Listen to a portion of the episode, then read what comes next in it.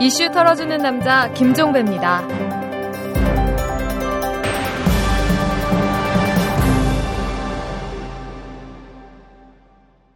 1월 17일 화요일에 전해드리는 이탈남입니다. 이 검찰이 BBK 가짜 편지 사건에 대한 수사에 착수했다고 하죠. 이 경위부터 말씀을 드리면 이런 겁니다. 2007년 대선 때 김경준 씨가 입국한 것을 두고 한나라당이 이 노무현 청와대와 당시 여당이던 열린누리당이 김경준 씨를 기획 입국시켰다 이렇게 주장을 하면서 그 증거라고 내놓은 편지가 하나 있었었는데요.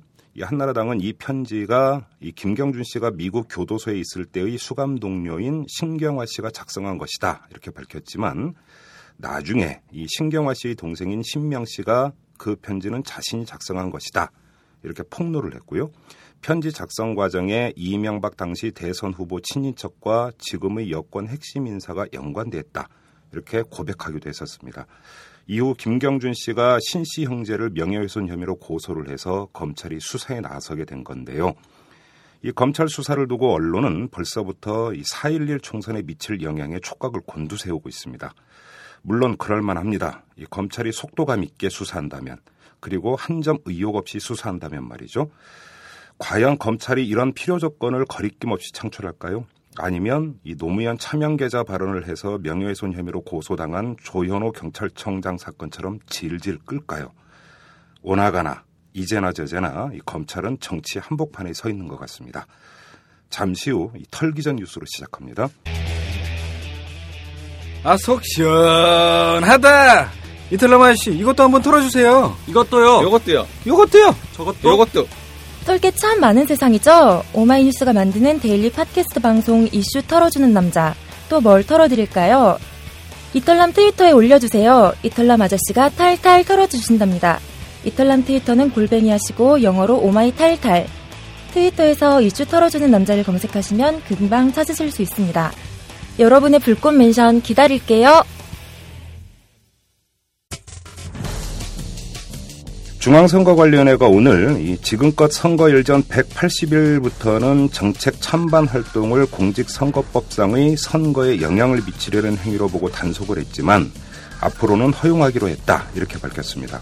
다만 특정 후보자나 정당의 명칭을 직접적으로 거명해서는 안 된다 이런 단서를 붙였는데요.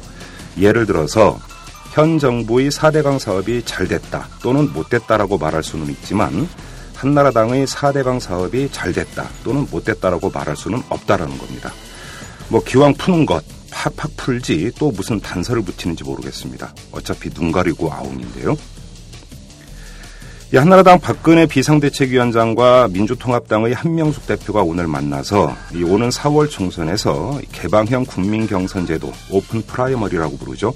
이 개방형 국민경선제도 도입을 위한 공직선거법 개정을 추진하기로 했습니다. 이에 따라서 여야는 내일 국회 정치개혁특위 전체회의를 시작으로 공직선거법 개정 작업에 착수할 것으로 보이는데요. 총선이 코앞이니까 공천은 코 밑이겠죠. 이 번개불에 콩 구워 먹는 속도로 움직여야 될 것 같습니다.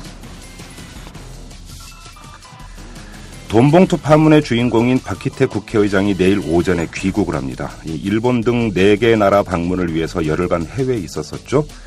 아, 2008년 전당대회 당시 박희태 캠프에서 일했던 안병용 씨는 어젯밤에 구속이 됐고요. 이 캠프의 재정 담당이었던 조정만 씨는 어, 검찰 소환 대상자로 오르내리고 있는데 이 박희태 의장의 입 이걸 쳐다보는 사람들이 한둘이 아닙니다. 검찰이 어제 19대 총선을 앞두고 이 특정 후보자를 낙선시키려고 허위 사실을 SNS에 30번 이상 올리면 구속영장 청구한다. 이런 방침을 발표를 하지 않았습니까? 이를 두고 이 누리꾼들 사이에 허위 사실 30번 쓰기 놀이가 번지고 있다고 합니다. 누리꾼들이 올린 글들을 볼까요? 이런 것들입니다. 각하께서는 하루에도 30번씩 서민을 생각하시며 밤잠을 설치시는 분입니다. 이명박 대통령은 세종대왕 이후로 최고의 성군이십니다. 국민이 가장 신뢰하는 기관은 검찰입니다. 등등인데요. 벌집을 건드렸군요.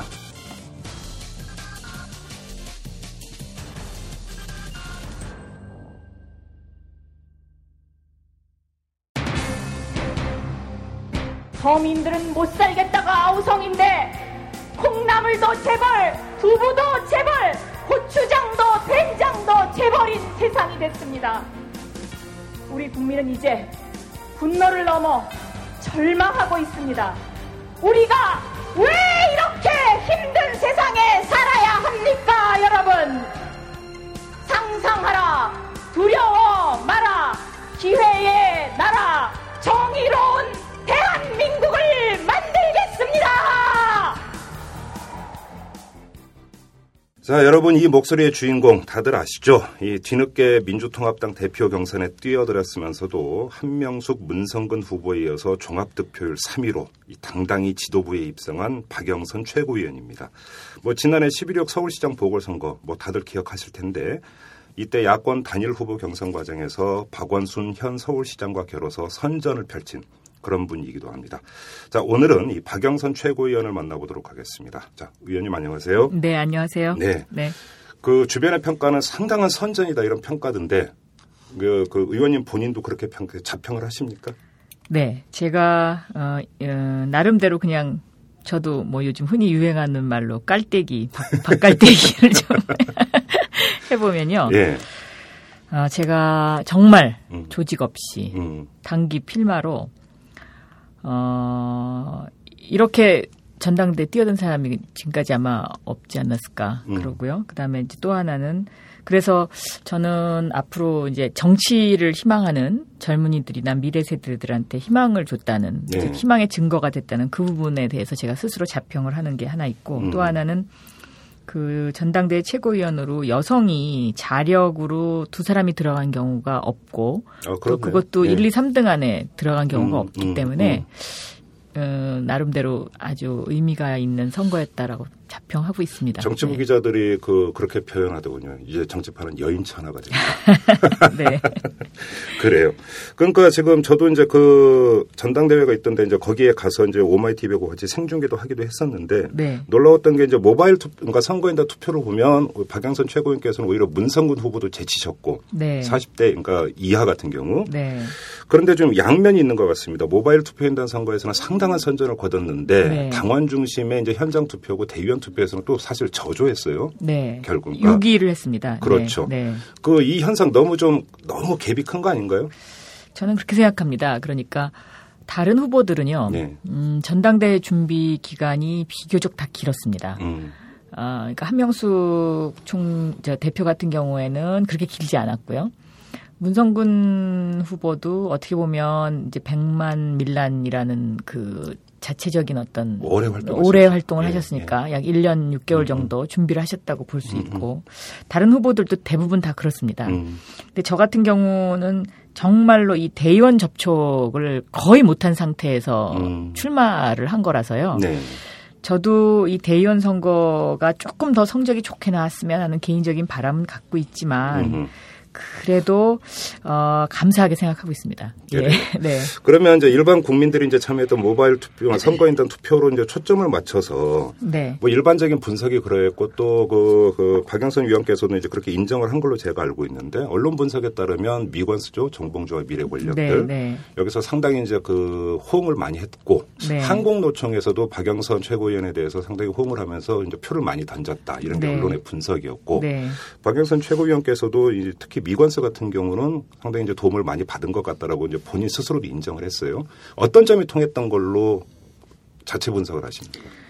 어, 저는 이 이제 그 미건스의 역할을 전 이렇게 생각합니다. 이제 미건스가 이번에 그 저희 민주통합당 전체 선거인단 수가 80만 명이 된 데 대해서 네. 상당한 자극제가 됐다. 음흠. 그러니까 젊은이들이 야 나도 투표해야 되겠다. 음. 그다음에 투표하고 싶다라는 어떤 그런 그 모티브 동기를 제공했다는 점에서 저는 굉장히 그 이제 의미 부여를 하고 싶고요. 정치 참여를 촉발을 시켰죠. 그렇습니다. 예. 네.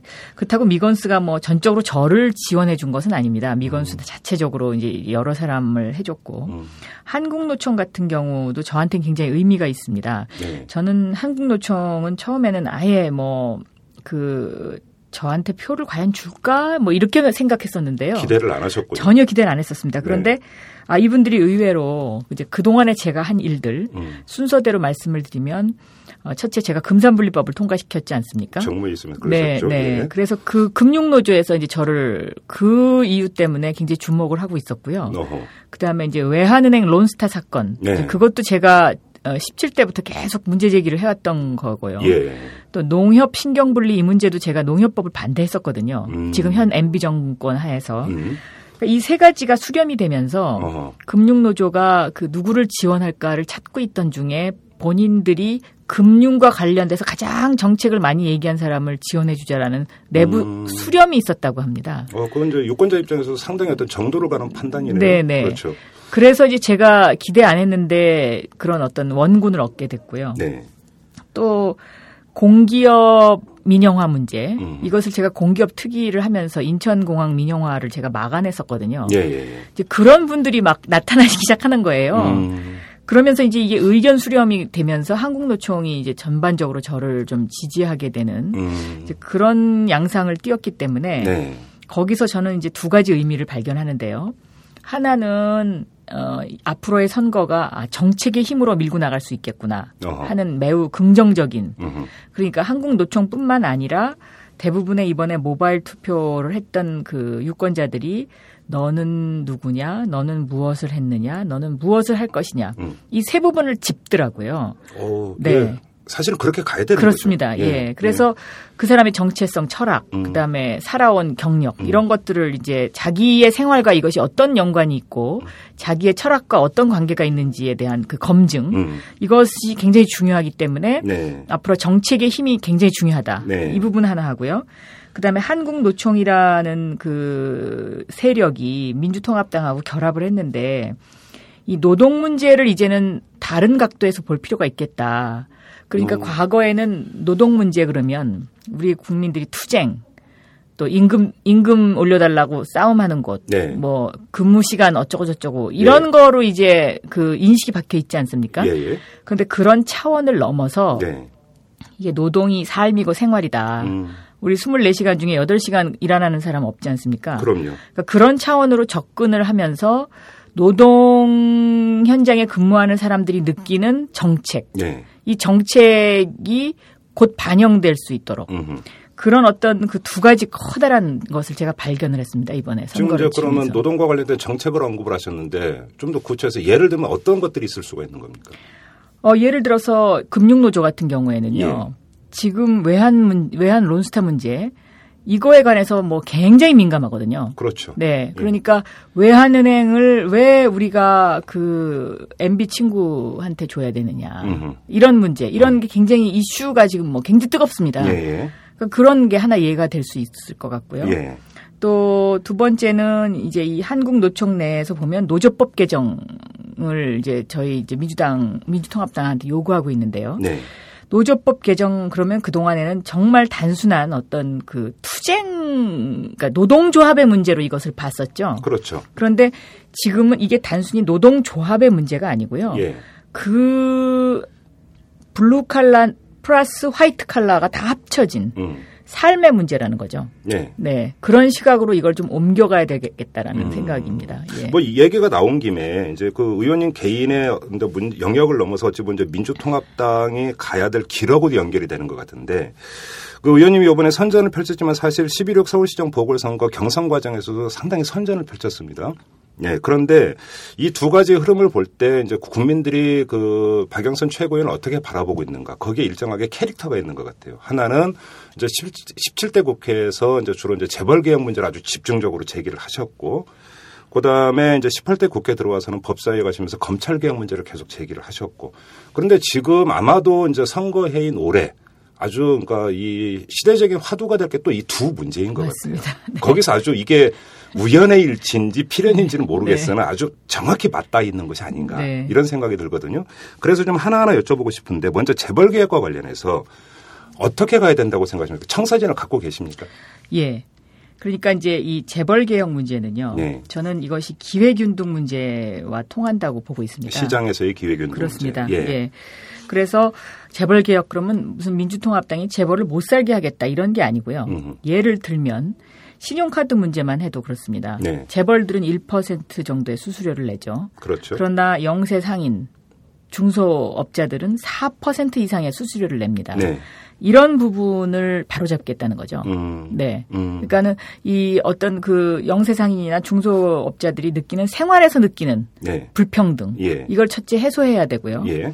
두 번째는 두부도 재벌, 콩나물도 재벌, 고추장도 재벌 이렇게 되면 재벌. 떡볶이도 재벌 예. 예. 이렇게 되면 네. 모든 기회가 박탈당하죠. 그렇죠. 네. 예. 자영업자가 설당이 없죠. 설당이 진짜. 없어집니다. 예. 예. 이건 안 되겠다는 거죠. 음. 그러니까는 예를 들면 사람이 태어나서 성장하고 소멸하듯이 네. 저는 사회도 이 어떤 생태계가 구성이 돼야 되는데 음. 재벌이라는 구름층이 완전히 끼어가지고 예. 이 구름이 햇볕도 맞고 음. 또 자라나는 나무도 못 자라게 하면 이것은 건전한 사회로 갈 수 없지 않습니까? 네. 그래서 중소기업한테 이런 기회균등 음. 똑같은 기회를 부여해서 음. 그 사람들도 뭔가 나중에 재벌로 갈 수 있는 희망을 줘야 된다라고 네. 저는 보고 있는 것입니다. 예. 예. 그러면 그러면 그러니까 일각에서 얘기하는 예를 들어서 이제 재벌의 소유구조 문제라든지 그런 것까지는 건드릴 필요가 없다고 보십니까? 아, 저는 그 순환 출자 문제를 지금 말씀하시는데요. 이게 저희가 17대 때 하려고 그러다 실패를 했었습니다. 예. 이제 그 당시에 그 재벌의 집요한 로비 때문에 음. 의원들이 한 사람 두 사람 이제 무너져 가면서 어, 이 부분을 실패를 했었는데 예. 저는 궁극적으로는 예. 재벌의 소유 구조 문제도 음.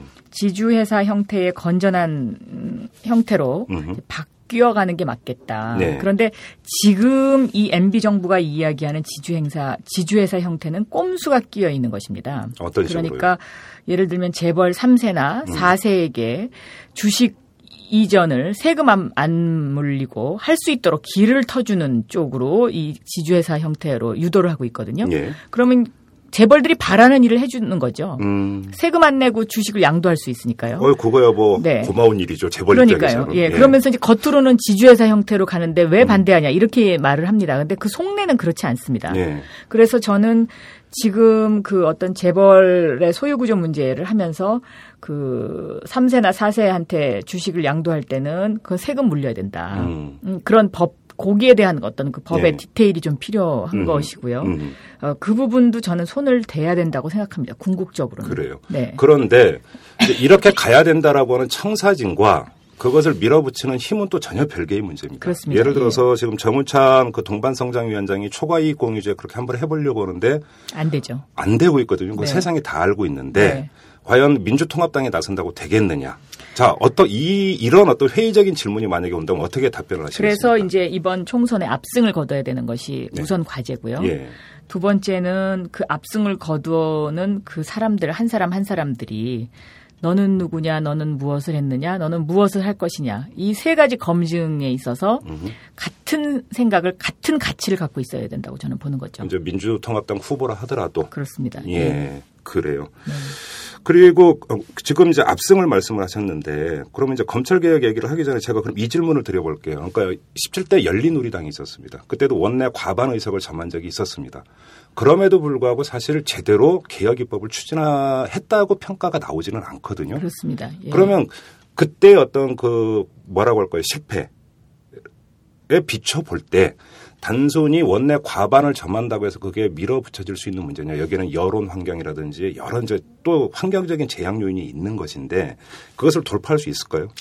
벌써부터 이제 견제구가 들어오더라고요. 네. 오늘 아침 조간신문을 보면 음, 이런 제목이 뽑혀 있어요. 어, 재벌 한두 개 쳐서 음. 수, 여, 그러니까 숫자가 많은 중소기업을 잡는다. 네. 이것이 이제 뭐 민주통합당의 전략이다. 뭐 저도 봤어요. 네. 그. 예, 예. 그래서 야 벌써부터 이 견제구가 들어오는구나 음, 이렇게 생각해, 생각하고 있는데요. 17대 때의 그 절반의 미완성 네. 그 경험이 있기 때문에 예. 이번에는 저는 조금 더 음. 잘할 수 있지 않을까 음. 저는 그렇게 기대를 걸고 있죠. 그러면 17대 때 그렇게 못했던 가장 결정적인 이유가 뭐였다고 평가를 하십니까? 그때는 108번뇌라는 그 별칭이 불, 붙었을 정도로 음.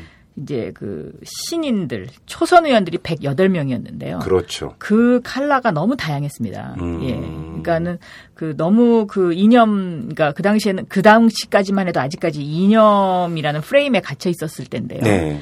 지금은 저는 거기서 많이 해방됐다고 보여집니다. 음. 국민들도 그런 걸 바라고 있고요. 그러면 이제 네. 19대 이제 국회가 구성이 될 때 민주통합당 의원들은 그, 그 17대 때보다는 더 균질화가 돼야 된다. 이런 말씀이십니까? 그런 것도 있고요. 또 예. 하나는 99% 음. 지금 이제 전 세계적으로 99%의 어떤 그 분노한 그 서민들, 네. 시민들이 있지 않습니까? 예. 그 99%의 분노한 시민들의 집단의 지성이 나는 저는 지켜줄 것이라고 보고 있습니다. 그래요. 네. 그런데 만약에 그렇게 그 의원 구성이 되기 위해서는 무엇보다도 중요한 건 공천 아니겠습니까? 결국은 그러니까 그 18대 때의 구 민주당을 보면은 평균 연령이 어느 한나라당보다 오히려 높았고 민주당 그 전체 의원들의 평균 연령이 또 구성하고 있는 사람들의 이 출신을 쭉 보면 관료 출신도 그렇게 많았고 그래서 뭐를 추진하더라도 뒷심이 없었고 그다음에 색깔도 모호하고 이랬다라는 평가가 일반적이었어요. 그런데 물론 이제 그것은 유권자가 선택한 결과이기 때문에 어쩔 수가 없는 부분이 있지만 유권자가 좀 더 제대로 선택할 수 있도록 하기 위해서는 그건 당의 몫이니까 공천을 어떻게 하느냐의 문제고 직결되잖아요. 그러니까 이 공천 과정에서 그렇게 지금 의원님이 말씀하신 대로 그 의원들의 어떤 분포가 좀 더 균질화될 수 있는 방안이 있을 수가 있는 겁니까? 첫째는 이제 제가 국민공천 예비선거제도라는 법을 이미 제출을 했습니다. 네. 국민한테 공천권을 다 돌려주는 것이죠. 음. 그래서 국민들이 예비선거를 거쳐서 어, 후- 어, 국회의원 선거에 나올 사람을 두 사람을 뽑는 겁니다. 아 그래요? 지역구별로? 지역구별로. 그러면 어. 이게 이제 1대1 구도가 형성이 되죠. 국민에 의해서. 음. 저는 이것이 좀 관철됐으면 하는 개인적인 바람을 가지고 있고요. 네. 두 번째는 그러면 그 지금 질문하신 것처럼 어떻게 그러면 가치의 균질성이 있을 수 있느냐. 음. 저는 SNS라는 새로운 시장이 생겼기 때문에 예. 가능하다고 보는 거죠. 아 그래요? 과거에는 이 SNS와 같은 국민 소통의 도구가 없지 않았습니까? 음. 예예예. 그러나 지금은 이 SNS를 통해서 음. 그 어떤 그 인물 검증 작업이 가능하죠. 아, 네. 그래요? 네. 그런데 지금 지역구 같은 경우는 이번에 이제 당대표 경선에서 이제 모바일 선거인단이라고 하는 게 이제 도입이 됐고 상당한 성과를 거뒀지만 당 대표 같은 경우는 특정 지역에 한정이 된 게 아니잖아요. 그러니까 그게 가능했지만 지역구에서 이제 그 후보를 선출하는 과정에서 국민이 직접 참여한다라고 하는 것은 한계가 많습니다. 예를 들어서 그 지역 구민인지 아닌지를 알 수가 없는 거 아니겠습니까? 이것이 현실적으로 가능한 얘기인가요? 그래서 이제 그 문성군 후보가 주로 그 문제를 제기하고 있는데요. 네. 아니, 문성군 후보가 아니죠. 얘는 최고위원. 네, 예. 네. 그 모바일 투표에 한해서 음, 주소를 음. 확인할 수 있도록 해주자. 그래요? 네, 이제 음. 그 법을 좀 개정하자. 음. 그런 이제 그 통신보호법 그거를 비밀보호법을 고쳐야 되거든요. 그렇죠. 네, 그래서 그 문제를 제기하고 있는데 한나라당이 동의해 주느냐의 여부가 관건이죠. 아, 그래요. 네, 근데 이제 그 제도가 도입이 되면 음. 아마도 어, 법이 좀 강화돼야 될 겁니다. 음. 비밀 보호와 관련해서 네. 어, 예를 들면 선거 인단을 모집했을 때 주소 확인이 가능한 경우에는 그 선거 한 번만 쓰고 명단을 다 폐기해 버린다든지 네. 또 그, 그렇지 않고 그런 비밀 보장을 못 해줬을 때에 대한 벌칙을 강화하는 거라든가 네. 이런 부분이 좀 더 보강이 돼야 된다고 보여지고 이제 있습니다. 분명히 전제가 있는 거네요. 그러니까 한나라당의 협조를 받아서 통신비밀보호법이 개정이 돼야 된다는 전제가 있는 건데 만약에 그게 전제가 그 성립이 안 돼 버리면 안 된 상태에서 국민 경선 이제 지역구마다 이게 도입이 돼 버리면 사실은 지역 토호라든지 기존 의원들이 당연히 기득권을 갖고 오히려 공천되는 이런 결과를 빚을 수도 있는 거 아닙니까? 양날의 검이 될 수 있는 거 아닙니까? 그죠? 그래서 그 부분은 좀더 네. 보강이 필요합니다. 그렇죠. 네. 그런데 비례대표 같은 경우는 그거는 이제 뭐 지역구 단위가 아니니까 그건 얼마든지 국민 경선을 한번 해볼 수 있는 제도인 것 같고요. 알겠습니다. 그리고 또 하나 이제 문제가 검찰 개혁인데 이제 법사위에서 활동을 하셨고 그다음에 또 사법제도 개혁 특위에 또 이제 그 참여도 하셨고 검찰 개혁 국민들도 상당히 바라고 있는 부분입니다. 그런데 구호는 참으로 거창한데 무엇부터 손을 댈 것인가? 이건 좀 약간 막연한 부분이 있습니다. 무엇부터 손을 대, 대야 된다고 보십니까? 저는 첫째가 네. 정치 검찰의 퇴출입니다. 그러니까 검찰이라고 해서 전체가 다 나쁜 건 아니거든요. 그렇죠. 그 중에 일부 정치 검찰들이 모든 걸 다 흔들고 있습니다. 예. 그래서 그 정치 검찰의 퇴출을 위해서는 첫째는 국가비리 수사처를 만드는 것이죠. 옛날에 공수처 같은. 네, 네. 예. 공수처보다 좀 더 강화된. 음.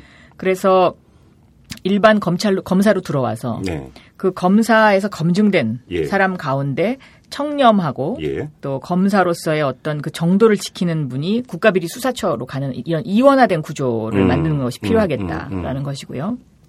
그다음에 두 번째는 검찰 인사 아, 문제입니다. 네. 그러니까 검찰의 인사 문제를 뭐 이번에 그 후보 경선을 통해서 검찰총장이나 지방 그 검 지방에 있는 검사장들을 국민이 뽑는 미국식 투표로 하자는 이런 얘기까지 나왔었습니다. 어, 그렇습니까? 네, 그렇습니다. 예, 예. 저는 그게 도입될 수 있다면 뭐 그것 가장 음. 최선이고요. 음흠. 그것이 안 되더라도 네. 어, 인사 문제와 관련해서는 청와대 개입을 철저히 막아야 됩니다. 그러니까 모든 게 지금 다 거기서 비롯된 것들이거든요. 그렇죠. 네, 그래서 그런 부분에 대한 것이 저는 검찰 개혁의 가장 우선 순위에 있다고 보는 것이죠. 당연히 검찰은 강력히 저항할 거 아닙니까? 그러겠죠. 벌써부터 그럽니다.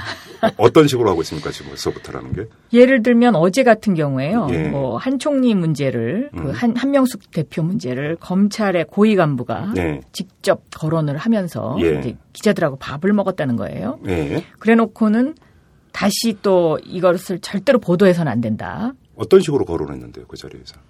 뭐 예를 들면 한 총리 뭐 그 과거에 지금 무죄난 판결 있잖아요. 박영옥 씨 네네 5만 달러. 네네 예, 네 예. 그거 뭐 어디다가 뭐뭐 썼는지 뭐 뭘 입증해야 된다나 오늘 어디 아마 그 기사가 어딘가 한 군데 났습니다. 예. 예.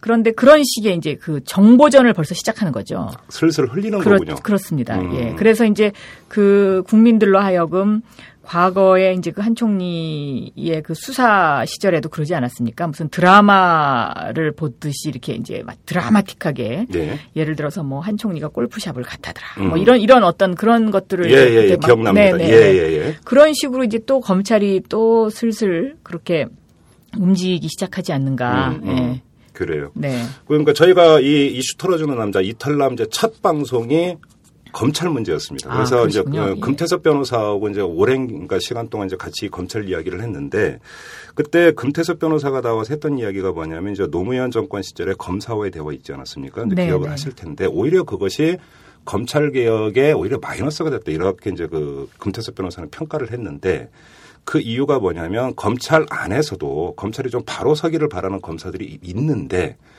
오히려 이제 그 노무현 대통령이 검사와의 대화에서 검찰을 몰아쳐버림으로써 이들이 내응할 수 있는 공간을 아예 없애버렸다. 그러니까 밖으로부터의 충격이라고 하는 것이 오히려 결과적으로 검찰 개혁을 더디게 만든 요인이 됐다 이렇게 평가를 했습니다. 이런 평가에 대해서는 일단 어떻게 생각하십니까?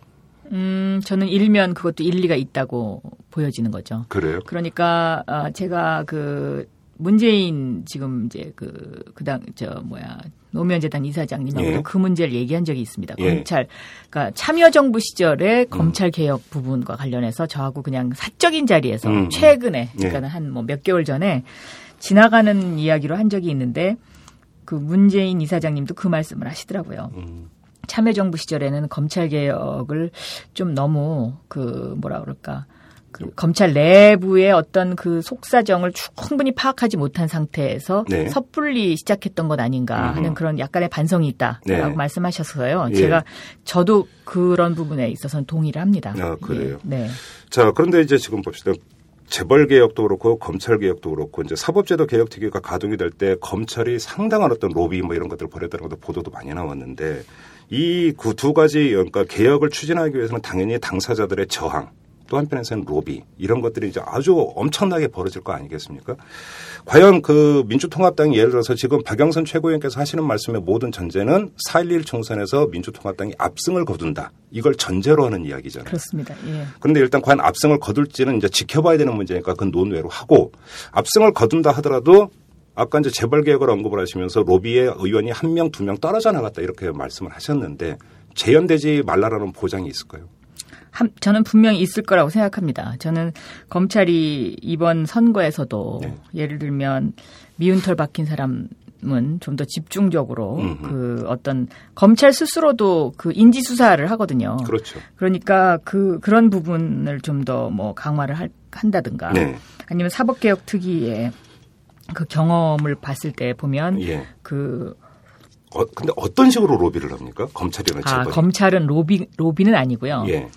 검찰은 후원의 계좌를 그 마구 뒤지는 건 아니고요. 예. 어떤 건수가 있었을 때 그걸 핑계로 해서 음. 정말 교묘한 방법으로 후원의 기자를 뒤지죠. 그러니까 사법제도 개혁 특위에 들어가 있는 의원들의 의원들을. 후원의 계좌를 그렇, 뒤진다. 그렇습니다.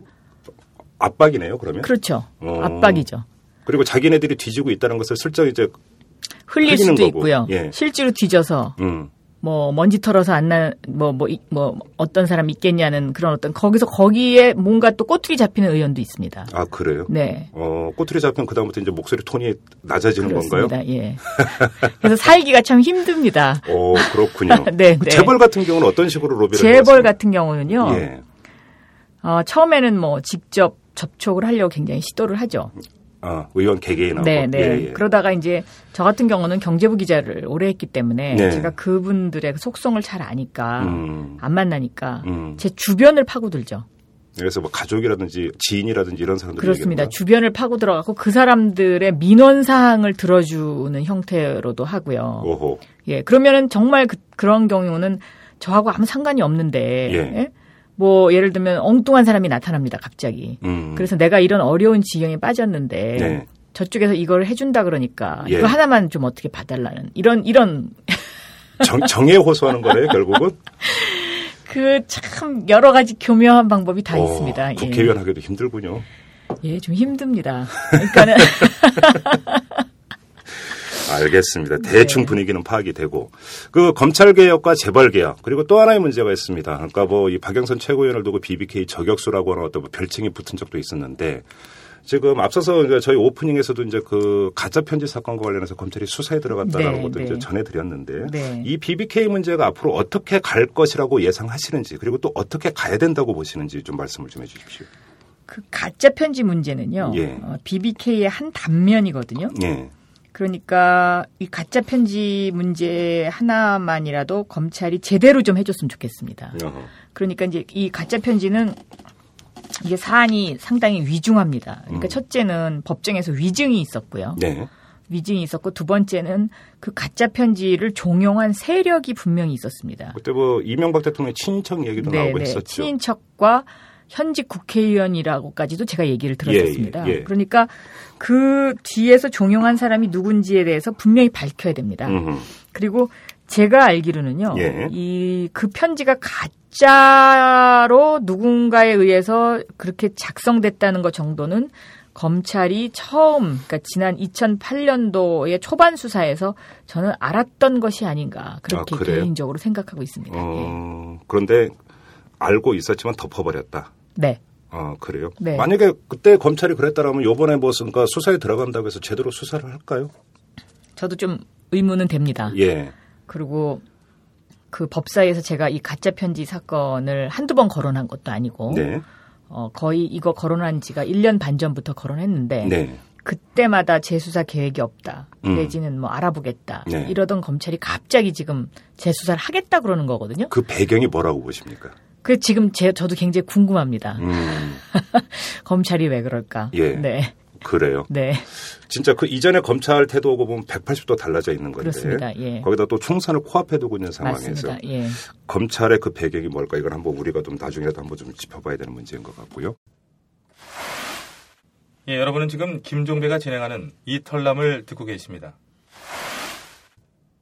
다시 이제 민주통합당 얘기로 좀 넘어오죠. 지금 앞서서 이제 그 박영선 최고위원께서는 19대 총선에서 당선되는 민주통합당 의원들의 어떤 가치의 균질화가 필요하다고 말씀을 하셨지만 근데 지금 민주통합당의 현실을 보면 구민주당, 그다음에 시민통합당, 한국노총이 모인 것 아니겠습니까? 그러니까 오히려 이 세력은 그 이전에 따로 있던 세력들이 합쳐버린 상태인데 그것이 과연 제대로 조정이 되겠느냐.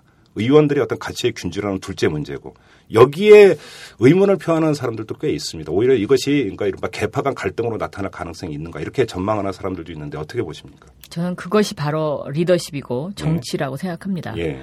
그러니까 정치라는 것은 서로 의견이 다른 사람이 끊임없이 이야기를 해서 네. 하나의 목표가 결정이 되면 그쪽으로 밀고 가는 것이 이제 그것이 리더십과 정치의 힘이라고 보는데요. 예. 그거에 실패하면 열린 저 열린우리당처럼 음. 그렇게 이제 실패를 하게 되는 것이고요. 예. 그거에 성공하면 저는 민통합당의 호가 굉장히 순항할 거라고 보고 있습니다. 음. 그런데 지금 뭐 며칠 되지는 않았지만 저희 여섯 명의 최고위원들도 보면 칼라가 다 다릅니다. 그렇죠. 아, 그러나 이번에는 다 그 마음속에 단단한 각오를 하고 있기 때문에요. 음, 어, 잘 될 수 있을 거라고 저는 보고 있습니다. 그래요. 근데 이제 그게 마음속에 각오도 있지만 또 한편으로는 이해관계도 있는 거고 입장도 있는 거 아닙니까? 근데 저는 이해관계는요, 네. 어, 그거는 누구에게나 나타나는 것이고요. 그 다음에 이해관계의 차원을 넘어서 어떻게 배려하고 어떻게 양보하느냐. 음, 저는 그것이 더큰 음. 어, 정치의 힘이라고 보고 있는 거죠. 그래요. 근데 이제 박지원 최고위원 같은 경우는 당장 어떤 김대중의 가치라고 하는 것을 언급을 했는데 언론의 해석은 이것이 어떤 친노를 겨냥한 발언이다. 이런 식으로 지금 해석이 나오고 있지 않습니까? 그거는 언론의 해석이고요. 예.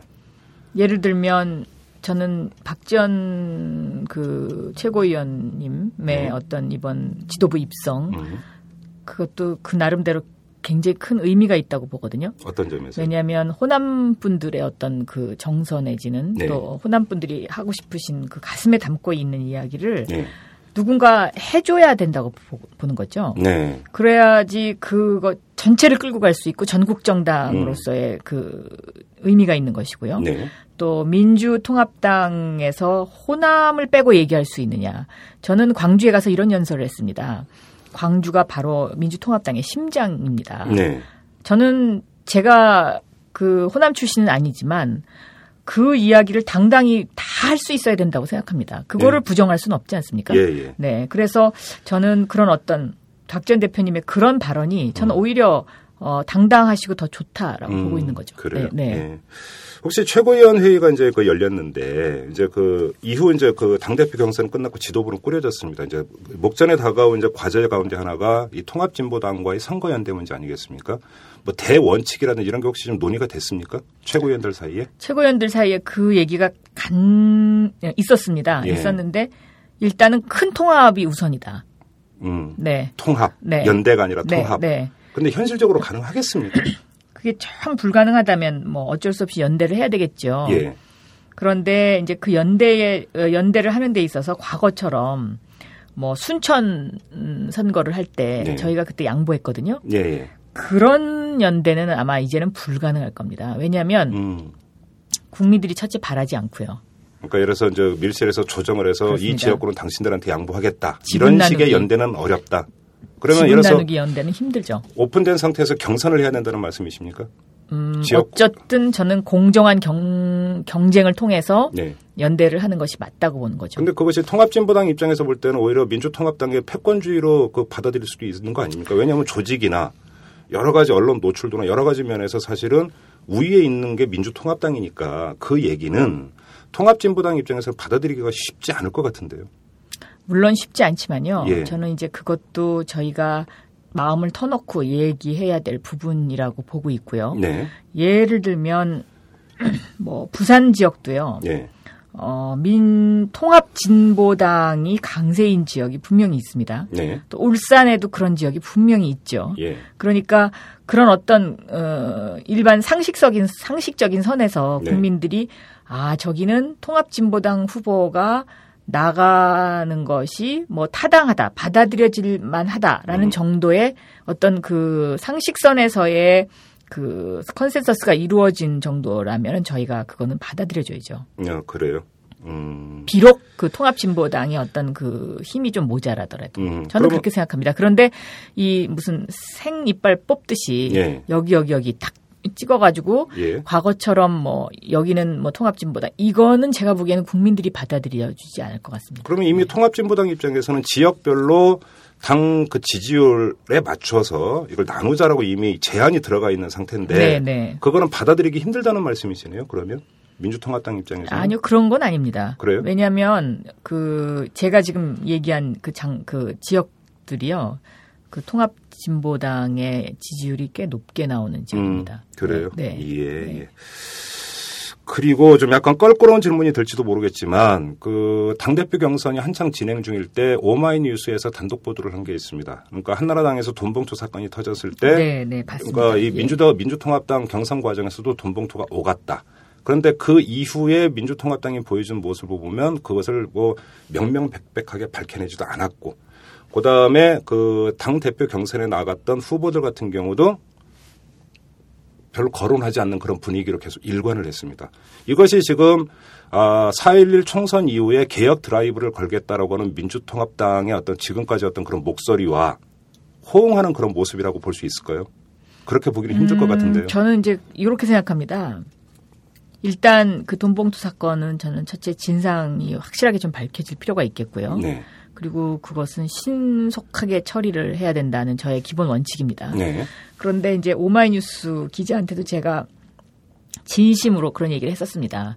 그냥 A, B, C 이렇게 쓰지 말고 네. 차라리 신원을 밝혀주는 게 좋지 않겠냐. 음흠. 그리고 보수단체가 고소고발을 해가지고 검찰이 조사를 하게 되면 음. 오마이뉴스 그 기자가 검찰에 가서 어차피 얘기를 해야 될 텐데 네. 검찰에 가서 얘기하는 것보다는 지면으로 기사 쓰는 게 난 더 당당하다고 본다. 네. 이런 얘기도 했었습니다. 네. 그 얘기의 의미는 뭐냐면 한나라당은 돈을 받았거나 뭐 돈을 뭐 돌려줬거나 하는 사람들의 하는 사람의 신원이 분명히 가- 밝혀졌기 때문에 예. 그것은 검찰 수사로 넘기는 게 맞죠. 예. 그러나 이 민주통합당은 하더라는 거거든요. 아직까지는 뭐라고 뭐라고 하더라. 예? 음흠. 이렇게 얘기하더라. 어?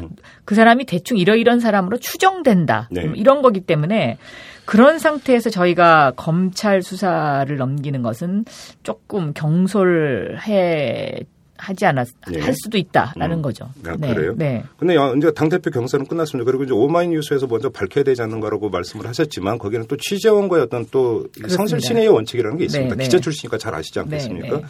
그런 상태에서 그것은 제가 볼 때는 좀 약간 다른 이야기인 것 같고요. 그러면 지금 이제 당 대표 경선이 끝났으니까 지금이라도 네. 그 문제를 분명히 좀 털고 갈 용의는 없습니까? 당 차원에서? 어, 저는 그 털고 가야 된다고 보거든요. 그래요? 네. 그래서 진상조사위원회로부터 저는 일단 보고를 받는 게 우선 중요하고요. 네. 아까 오마이뉴스 기자 이제 그 기사 취재원과의 관계에도 말씀을 해주셨는데 네.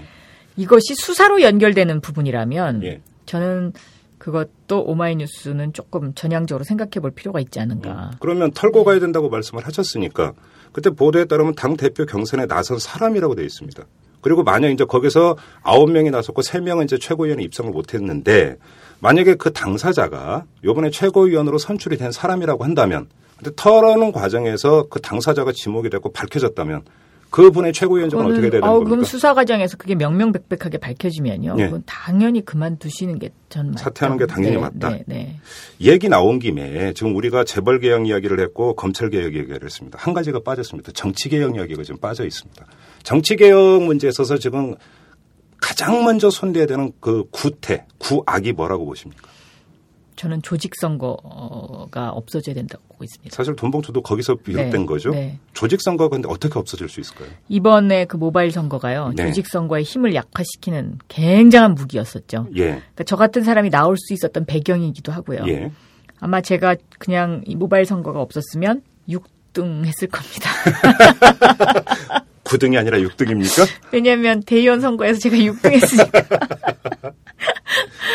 그래요? 네. 근데 그럼- 대의원들이라고 해서 예. 다 조직 선거에 임하는 건 절대 아니거든요. 아. 네. 예. 그러니까 저는 대의원 중에서도 그 희망과 미래의 상징이 되는 대의원 분들이 음, 음, 분명히 있으시거든요. 네. 그러니 그러면 그런 차원에서 봤을 때는 저는 이 조직 선거라는 게 이제 그 대의원 중에서 일부 이제 그렇게 움직이시는 분들이 계시는 건데요. 네. 그거는 앞으로는 저는 없어지지 않을까 그렇게 음. 기대하고 있습니다. 예. 그래요. 근데 이제 조직 선거가 없어진다는 이야기는 지금 모바일 그 투표인단은 이제 대안으로 설정하고 말씀을 하셨지만 그것이 선거라고 하는 것도 이제 그 이래서 당직 선출도 있고 공직 후보자 선출도 있는데 그 모든 선출 과정이 다 흥행 요소를 갖고 있는 건 아니지 않습니까? 그러니까 그때마다 예를 들어서 국민이 참여하는 이런 방식을 한다고 해서 국민이 항상 거기에 참여한다라는 보장도 없는 거고 그리고 또 사실은 또 원칙론으로 놓고 볼 때 당과 관련된 거라면 당원이 주인 아닙니까 사실은 일단 그렇습니다. 원칙적으로는 예. 네, 그렇게 네. 본다면 본다면 당원들에 의한 어떤 선거라고 하는 것 자체를 부정할 수는 없는 거거든요. 그러니까 조직 선거를 없앤다라고 하는 것이 사실은 반쪽짜리 얘기 아닌가요? 그렇게 본다면 근데 당원의 개념을 좀 바꿀 필요는 있지요. 어떤 식으로요? 그러니까 지금까지 이제 그 민주 당의 어떤 당원 그러면은요. 네. 이것이 이제 그 이번 모바일 선거에 응해 주셨던 그런 어떤 그 절, 대체적인 다수 어떤 그러니까는 그 무명의 다수가 아니고요. 네. 보통 그 지역위원장을 중심으로 해서 그 지역위원장과 이렇게 저렇게 연관이 있는 분들이 주로 당원을 하신 경우가 많이 그렇죠. 있습니다. 예. 그래서 저는 이 당원의 성격을 확장하거나 음. 변경하면 그것도 가능하다고 생각합니다. 그래요. 그래서 저는 어 제가 이제 그 선거 기간 동안에 이런 제안을 했었는데요. 정책 당원을 따로 모집하고 네. 또 그냥 단순한 당원이라고 했을 때 그것을 부담스럽게 생각하시는 분들이 있어요. 예. 공무원 이런 분들은 그렇죠. 예, 예. 그 중립성 문제 때문에 그렇죠. 그래서 차라리 이런 분들을 민주통합당과 친구들이라는 어떤 그런 의미의 음. 모바일 선거인단으로 음. 모시는 것이 어떤가. 일종의 일종의 옵, 옵저버 정도가 그렇습니다. 건가요? 예, 예. 그래서 뭐 자발적인 어, 뭐꼭 당비라고 안 그래도 그분들이 자발적인 후원금을 내주실 수도 있는 거고요. 예. 네. 저는 그런 식으로의 어떤 제도 변화는 반드시 음. 필요하다고 보는 거죠. 지금 한나라당 일각에서 뭐 중앙당 폐지 이런 이야기까지 나온 상태인데 그런 걸 어떻게 보세요? 중앙당 폐지는요, 어, 저희가 17대 때도 시도해 봤던 것인데요. 네. 그것은 공천 개혁이나 공천 혁명이 없이는 불가능한 일입니다. 음, 그래서 한나라당이 이제 저희가 17대 때 했던 그 어떤 오류를 지금 똑같이 반복하고 있더라고요. 지금 보니까. 네. 그래서 제가 냈던 국민 경선 공, 국민 공천 경, 예비선거 제도라든지 음흠. 어떤 이런 당 대표나 중앙당의 모든 권력을 내려놓지 노- 내려놓기 전에는 중앙당 폐지가 사실상 힘듭니다. 네. 그래서 순위가 순서가 좀 바뀌었다고 제가 보고 있습니다. 아 그래요. 네, 네. 알겠습니다. 지금 몇 가지 질문만 좀 추가로 드리고요. 지금 그 당대표 경선에는 그러니까 이 대선 출마를 희망하는 분들은 지금 나와서지를 않았습니다. 네. 그렇죠? 네. 그러니까 이제 그 대선 주자들이 앞으로 어떻게 할 것인가도 이제 그 국민적 관심사입니다. 근데 지금 목전에 총선이 다가와 있습니다. 네. 그러면 민주통합당 범위 안에 있는 대선 주자들이 총선에 어떻게 임해야 되는지 거기에는 두 가지 질문이 있을 수가 있습니다. 그 사람들 모두가 총선에 출마하는 것이 맞는지 그다음에 출마를 한다면 당내 일각에서 이야기하는 것처럼 헌신적인 자세로 오히려 한나라당 텃밭에 몸을 던지면서 출마해야 된다. 이런 주장도 있기 때문에 어디에 출마를 해야 되는 것인지 이 두 질문에 대해서 좀 답변을 좀 해주십시오. 저는 그거는 그 후- 어, 대선 출마를 원하는 후보자 개인의 판단이라고 보고요. 선택의 문제라고 선택의 문제라고 보고요. 예. 그 선택이 곧 또 그분들의 정치 역정에 음. 대단한 마침표나 혹은 이정표를 만드실 것이다. 저는 그렇게 보고 있습니다. 그래요. 네. 그러면 예를 들어서 지금 그 정동영 그 의원 같은 경우는 오늘 이제 나온 뉴스를 보면은 전주에는 출마를 하지 않는다. 그래서 서울 강남에 출마할지 부산 영도에 출마할지는 아직 이제 결정이 되지 않은 것으로 나왔는데 만약에 부산 영도에 출마한데 이게 가장 유력한 것으로 보도가 되니까 그렇다면 그것은 존중돼야 되는 선택이라고 보십니까? 만약에 그렇게 결정을 한다면? 저는 그것도 이제 그 부산 지역 그 국민들의 생각이 어떤지를 한번 네. 들어볼 필요가 있겠다고 보는 거죠. 그래요. 네, 그래서 부산 지역의 그, 그 지역구의 국민들이 원한다면 네. 가는 것이고요. 예. 또 그 지역구 국민들이 어, 뭐 좋지만 그러나 이거보다는 이쪽 선택이 더 낫지 않겠느냐는 의견도 있을 수 있고요. 네. 또 당내의 문제도 있습니다. 예. 그래서 당내 문제라는 건 뭡니까? 어, 당내 문제는 또 예를 들어서 어, 뭐 그 지역을 또 준비하셨던 분들도 상당히 또 있을 수 있고요. 있겠죠. 네, 예, 예. 그다음에 또 야권 연대의 문제도 또 어, 함께 거론이 될, 될 수도 있는 부분이라고 바로 저는 그 봐요. 지점인데요. 네. 지금 통합진보당 같은 경우는 부산 영도 출마에 대해서 그렇게 돼- 그 반기는 기색은 아닙니다. 왜냐하면 거기는 선거 연대 지역으로 그러니까 사실상 이제 통합진보당에서 보고 있었던 것 같아요. 그러니까 만약에 그 이런 문제가 제기가 된다면 오히려 당에서 만류할 수도 있는 겁니까? 정동영 의원의 선택에 대해서? 어, 제가 정동영 의장님의 그 생각이 예. 이 생각을 뭐 이 방송에서 전하는 게 옳은지 아닌지는 잘 모르겠습니다만은 전하셔, 전하셔도 돼요. 어떤 결정을 내리신 상태는 아닌 것 같아요. 네. 그러니까 뭐 영도로 가겠다, 음흠. 아니면 강남으로 가겠다, 음. 결정을 내리신 상태는 아닌 거고요. 네. 어, 당에서 결정해 주는 대로 그 뜻에 따르겠다라고 생각하고 계시는 걸로 제가 아, 그렇게 알고 그래요? 있습니다. 네. 아, 그러면 뭐 당에서 결정을 하면 영도에 갈 수도 있고 안 갈 수도 있고 강남에 네. 갈 수도 있고 안 갈 수도 있고 네. 다만 전주에는 출마하지 않는다. 네. 이렇게 지금 잡혔다는 건가요? 네, 네. 알겠습니다. 지금 박영선 최고위원과 거의 40분 넘게 그 인터뷰를 하고 있는데 마지막으로 이런 질문을 드리겠습니다. 정봉주 법이라고 있지 않습니까? 네, 이제 네. 발의를 한 상태인데 이게 지금 어떻게 처리될 전망입니까? 지금 일단 입법 발의를 했습니다. 네. 그래서 어 저희 당에서는 2월 달 통과를 지금 현재 목표로 하고 있는데요. 2월 임시국회. 네, 2월 임시국회 목표를 하고 있는데 한나라당이 아마 180석을 가진 거대 공룡당이라 반대하면 힘들 겁니다. 네. 힘들 건데 그래도 하여튼 최선을 다해 보려고 합니다. 왜냐하면 음. 이게 단순한 정봉주 개인의 문제가 아니고요. 음.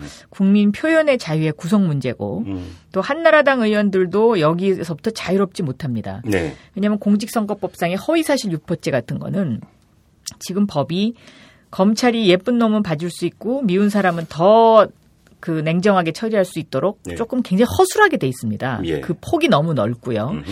그래서 그것을 좀 정비할 필요가 있겠다라는 음. 것이고요. 일단 듣는 분들의 이해를 그 돕기 위해서 이제 정봉주법이라고 하는 내용이 이제 그 명예훼손과 관련해서 형사상 책임을 과하게 묻는 것을 좀 완화시키자.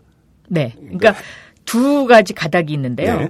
하나는 공직선거법상의 허위사실 유포죄고요. 네. 하나는 지금 말씀하신 명예훼손입니다. 예, 예. 근데 이 명예훼손 부분은 어떤 거냐면 어, 사실을 말을 해도 네. 그 사실에 이- 에그 해당되는 당사자가 음. 그것이 명예훼손이라고 생각하면 이게 네. 죄가 되는 겁니다. 예. 근데 이 법은 OECD 국가 중에 오스트리아하고 우리나라만 유일하게 있습니다. 네. 근데 오스트리아에서는 이게 사문화돼 있고요, 거의.